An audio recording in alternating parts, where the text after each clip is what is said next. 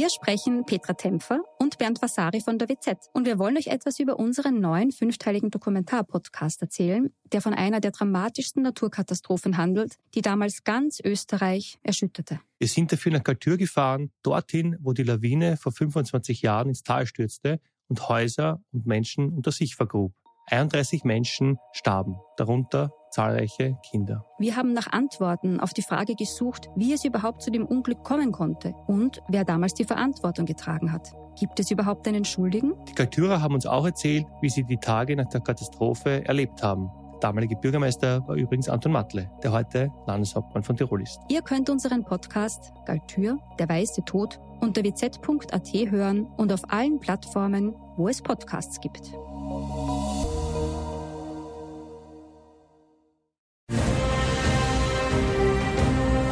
Sie hören stets bereit, den Podcast über Militär- und Sicherheitspolitik. Mein Name ist Herbert Bauer, ich bin Generalmajor im Ruhestand und werde in meinem Podcast militärische und sicherheitspolitische Themen allgemein verständlich erläutern.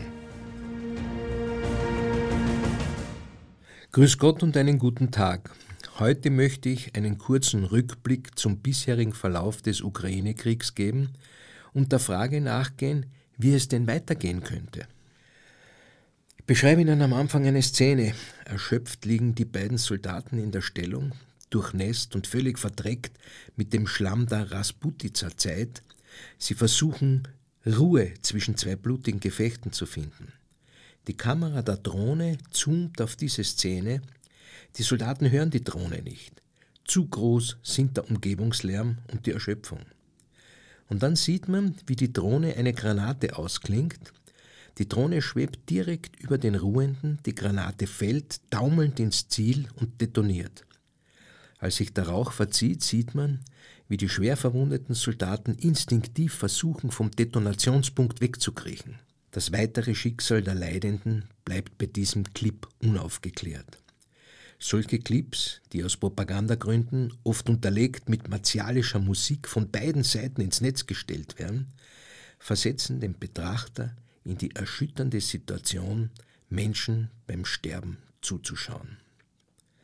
Andere Clips zeigen uns die Toten nach dem vernichtenden Feuer der Raketenartillerie des Gegners. Mögen sie in Frieden ruhen, ist der fast zynisch anmutende Wunsch, der uns als einzig mögliche Reaktion über die Lippen kommt. Die Sehnsucht nach Frieden ist auf allen Seiten groß. Aber ist er wirklich möglich? Jedermann ist klar, dass ein Ende des Krieges mit diplomatischen Verhandlungen beginnt. Aber Russland und die Ukraine beschuldigen sich gegenseitig, keine Verhandlungen führen zu wollen. Nun, auch wenn es uns nicht gefällt, mit den gegebenen Positionen sind Verhandlungen eben nicht möglich. Russland will eine Entmilitarisierung und Denazifizierung der Ukraine sowie eine dauerhafte Anerkennung, dass die annektierten Gebiete Donetsk, Luhansk, Saporischia, Cherson und die Krim Teil Russlands geworden sind. Wobei das wirkliche Ziel sicherlich die Einverleibung der Ukraine bei gleichzeitiger Auslöschung der Souveränität ist. Und auf der anderen Seite eine Ukraine, die mit westlicher Unterstützung erfolgreich um das Überleben als Staat kämpft und die die seit dem Zusammenbruch des Warschauer Paktes mehrfach bestätigte Unversehrtheit ihres Territoriums durch Rückeroberung verloren gegangener Gebiete wiederherstellen möchte. Ja, höre ich Sie jetzt fragen, aber ist es nicht der Westen, der gar keinen Frieden will, der die Ukraine angeblich sogar genötigt hat, keine Verhandlungen zu führen? Nun, unabhängig davon, dass es natürlich westliche Nutznießer dieses Krieges gibt, ist es das gute Recht der Ukraine, auch ganz klar in der UN-Charta verbrieft, sich zu verteidigen und auf der Unversehrtheit ihres Staatsgebietes zu bestehen.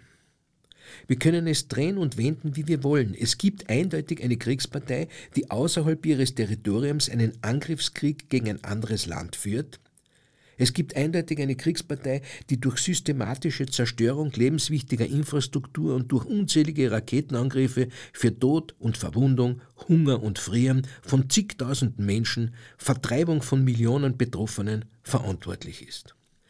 Dieses Leid und diese Zerstörung, ja auch die Zerstörung des Lebens der eigenen Soldaten, Damit rechtfertigen zu wollen, dass er eine dauernde Provokation des Westens vorgelegen habe, ist wohl an Realitätsverweigerung und Zynismus nicht zu überbieten. Zur Erinnerung. Dieser Krieg hat eigentlich mit der Einverleibung der Krim und Teile des Donbass im Jahr 2014 begonnen. Die sich daran anknüpfenden Kampfhandlungen im Donbass wurden durch die Öffentlichkeit zwar registriert, aber in ihren nachhaltigen Auswirkungen unterschätzt. Zwar hat man die Annexion der Krim nicht anerkannt, aber nur mit wirtschaftlichen Sanktionen darauf reagiert. Ja, mit Sanktionen, die zum Teil sogar einer Selbstbeschädigung gleichzusetzen waren, vor allem aber weder das Problem Krim gelöst, noch den Angriff Russlands auf die Ukraine verhindert haben. Unter dem euphorischen Titel Friedensdividende wurde sogar weiterhin eine realitätsverweigernde Abrüstung betrieben. Diese somit selbst herbeigeführte Schwäche Europas hat das ihre dazu beigetragen, als sicherheitspolitischer Akteur nicht ernst genommen zu werden. Verhandlungen wie Minsk I und Minsk II müssen im Nachhinein wohl eher als erfolgreiche taktische Manöver Russlands für einen Zeitgewinn zur Aufrüstung gesehen werden und können wohl nicht als erfolgreiche Diplomatie der beteiligten Staaten gewertet werden. Schauen wir uns die Phasen des mit Februar 2022 in eine andere Dimension gerückten Krieges an. Als ehemaliger Soldat mache ich das natürlich mit einer professionellen Distanz, weswegen es mir aber wichtig ist, meinen Ausführungen folgende Anmerkungen vorauszuschicken. Alles, was ich sage, erfolgt immer unter dem Respekt und der Anerkennung des dramatischen Schicksals der Menschen auf beiden Seiten des Krieges, Soldaten und Zivilisten. Menschen, deren persönliche Zukunft und Lebensumstände durch Tod, Verwundung, Vertreibung und Verlust zerstört wurden und werden. Also zu den Phasen. Der immer dichter werdende Aufmarsch, die Manövertätigkeit und die Verlegung von russischen Truppen an die ukrainische Grenze, aber auch nach Weißrussland, schaffte immer mehr Klarheit, dass es einen Angriff auf die Ukraine geben könnte. Auch wenn dieser bevorstehende Angriff Russlands dort und da angezweifelt wurde, ja nicht geglaubt werden wollte und konnte, war der Vorbereitungsgrad der Ukraine bemerkenswert. Der am 24. Februar 2022 ansetzende Angriff aus dem Norden auf Kiew, aus dem Osten auf Kharkiv und, Kharkiv und den Donbass und aus dem Süden von der Krim Richtung Cherson erfolgte seitens Russland natürlich Entscheidungssuche. Der für eine Entscheidung relevanteste Erfolg, ein Enthauptungsschlag gegen die ukrainische Regierung und die Hauptstadt Kiew, scheiterte jedoch und die für einen Erfolg erforderliche Luftlandeoperation am Flughafen Hostomel wurde zerschlagen. Und die geheimdienstlichen Aktivitäten gegen Zelensky scheiterten. Zu diesem Zeitpunkt hatte die NATO bereits ein wirksames Sicherungsdispositiv an der Ostflanke ihres Vertragsgebietes errichtet, um mit dieser Abhaltewirkung ein Übergreifen von Kampfhandlungen auf das Vertragsgebiet verhindern zu können. Der gescheiterte Enthauptungsschlag führte zu einer Umgruppierung der russischen Truppen, die bis zu über 1000 Kilometer in den Osten zurückgenommen wurden, um in die Region Kharkiv Donbass neuerlich anzugreifen, den dort in Stocken gekommenen Angriff zu nähern und im Zusammenwirken mit einem Stoß von der Krim und der Zerschlagung des ukrainischen Widerstands in Mariupol eine Landbrücke zwischen russischem Festland und der Krim herzustellen. Parallel dazu konnte Cherson aufgrund eines Verrats aus dem ukrainischen Geheimdienst erfolgreich durch russische Kräfte genommen werden. Der Dnepr wurde überschritten. In den nun folgenden Sommermonaten gab es für beide Seiten verlustreiche Kämpfe mit wechselndem Raumgewinn, Kämpfe, die zunehmend in einen Stellungskrieg wie im Ersten Weltkrieg übergingen. Der veränderte Faktor zum Ersten Weltkrieg war das Wirksamwerden von Drohnen am Gefechtsfeld. Aufklärungsdrohnen beider Seiten leiteten vernichtendes Artillerie- und Raketenfeuer auf den Gegner oder bekämpften mit angehängten Sprengkörpern oder als Kamikaze-Drohnen die Gegner gleich direkt. Beide Seiten stellen, wie zuvor beschrieben, verstörende Videoclips ins Internet. Aufnahmen, die bei Unterlegung moderner Musik Verwundung, Leiden und Sterben des Gegners zeigen der für viele überraschend erfolgreiche Widerstand der Ukraine und ihr überzeugter Kampf für die Freiheit führten allalong dazu, dass die Waffenlieferungen des Westens an Quantität und Qualität zunahmen. Von den einen verböhnt als Kriegsverlängerung, wurden sie von anderen als erforderliche Maßnahme gesehen, dem Aggressor klarzumachen, dass es nicht möglich sein soll, mit einem gewaltsamen Völkerrechtsbruch konsequenzlos mitten in Europa die international anerkannten Grenzen zu verschieben. Mit diesen westlichen Waffensystemen und der Unterstützung durch westliche Aufklärungssysteme gelang der Ukraine im Osten und im Süden geführte Gegenangriffe erfolgreiche Geländegewinne im Osten und die Rückeroberung von Cherson brachten notwendige Anerkennung durch den Westen, innerukrainische Bestätigung des Verteidigungswillens und zwangen Russland zu einer Teilmobilmachung, um verbrauchte und erschöpfte Truppen zu ersetzen. Mit der einsetzenden Schlammperiode Rasputica und dem beginnenden Winter wurde der bis dahin entstandene Frontverlauf relativ zementiert zum Teil im wahrsten Sinn des Wortes, weil nun auch die russischen Streitkräfte zum Bau von Verteidigungsanlagen übergegangen sind, um die eroberten Gebiete gegen weitere Gegenangriffe der Ukraine zu halten.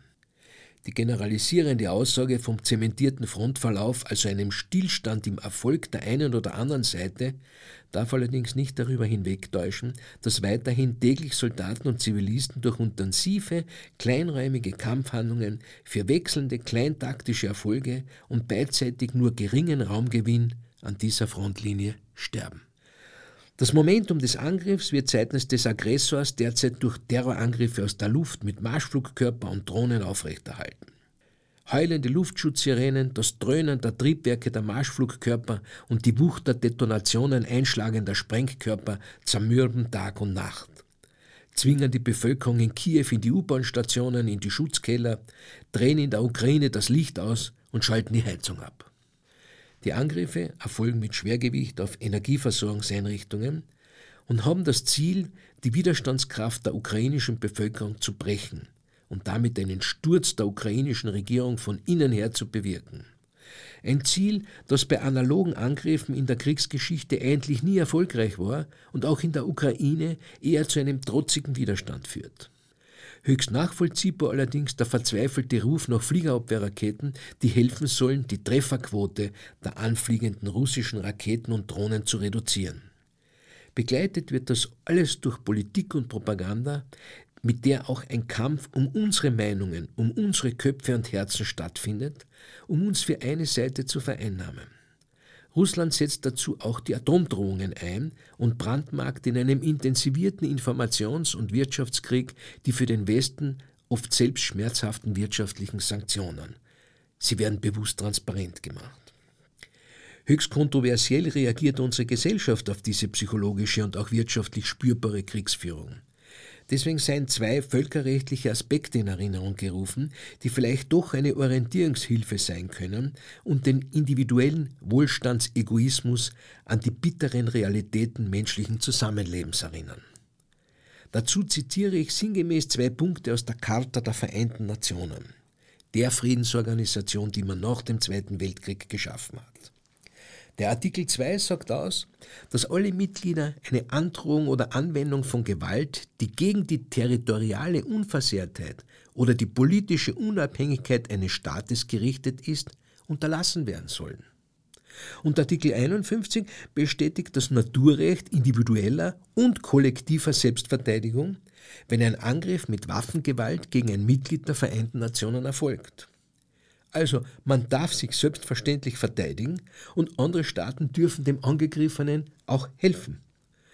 Wenn in diesem Artikel auch der Sicherheitsrat erwähnt wird, der dann unverzüglich einzuschalten ist, wird uns allerdings schmerzhaft in Erinnerung gerufen, dass dieser von den großen Staaten mittels Veto blockiert werden kann, selbst dann, wenn der Blockierer eigentlich der Angeklagte ist.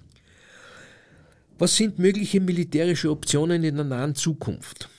Nun, Russland importiert iranische Drohnen und hat seine eigene Rüstung auf Kriegswirtschaft umgestellt, um rascher und effizienter Verluste bei Artillerie, Panzer, Fahrzeugen und Ähnlichem ausgleichen zu können. Bemerkenswert, wie viel westliche Elektronik trotz Sanktionen in erbeuteten Waffensystemen gefunden werden. Immer wieder erlittene Rückschläge am Gefechtsfeld erregen die Gemüter der Hardliner in Russland, weswegen vereinzelt bereits die Forderung nach Generalmobilmachung erhoben wird.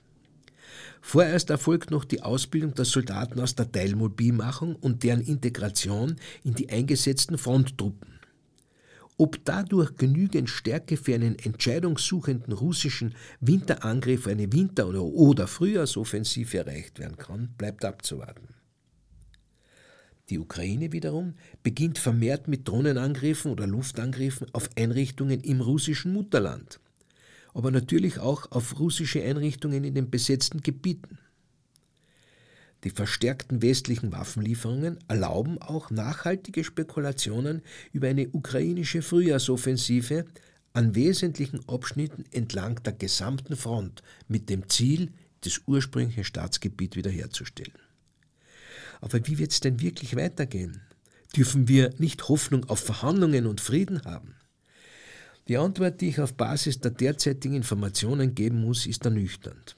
Vorerst gibt es keine Hoffnung auf einen baldigen Frieden, weil uns Präsident Putin aus Moskau wissen lässt, dass er kämpfen werde, bis alle seine Ziele erreicht sind. Und das bedeutet zumindest, die bereits eroberten Gebiete nicht mehr zu verlassen. Während Präsident Zelensky in Kiew die nachvollziehbare Position vertritt, wonach die Ukraine nicht ruhen werde, bis nicht alle russischen Streitkräfte wieder aus ihrem gesamten Territorium einschließlich der Donbass-Region und der Krim vertrieben sind. Ein chinesischer Analyst meint hier nicht ganz zu Unrecht, was nicht im Kampfe entschieden wird, wird auch am Verhandlungstisch nicht realisiert werden können.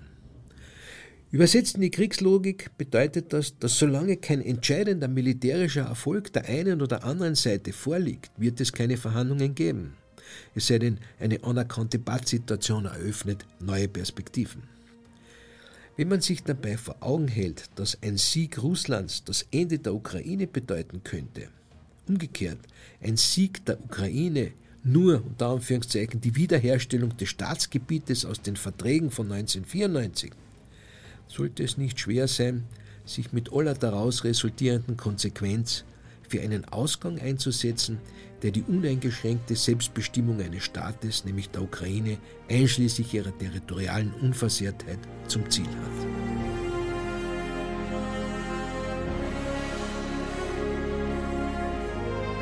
Sie hörten Stets bereit, den Podcast über Militär- und Sicherheitspolitik. Sollten Sie Fragen zum Militär oder zu sicherheitspolitischen Themen haben, schreiben Sie mir bitte ein E-Mail an stets bereit at missing-link.media. Vielen Dank fürs Zuhören. Bis zum nächsten Mal. Ihr Herbert Bauer.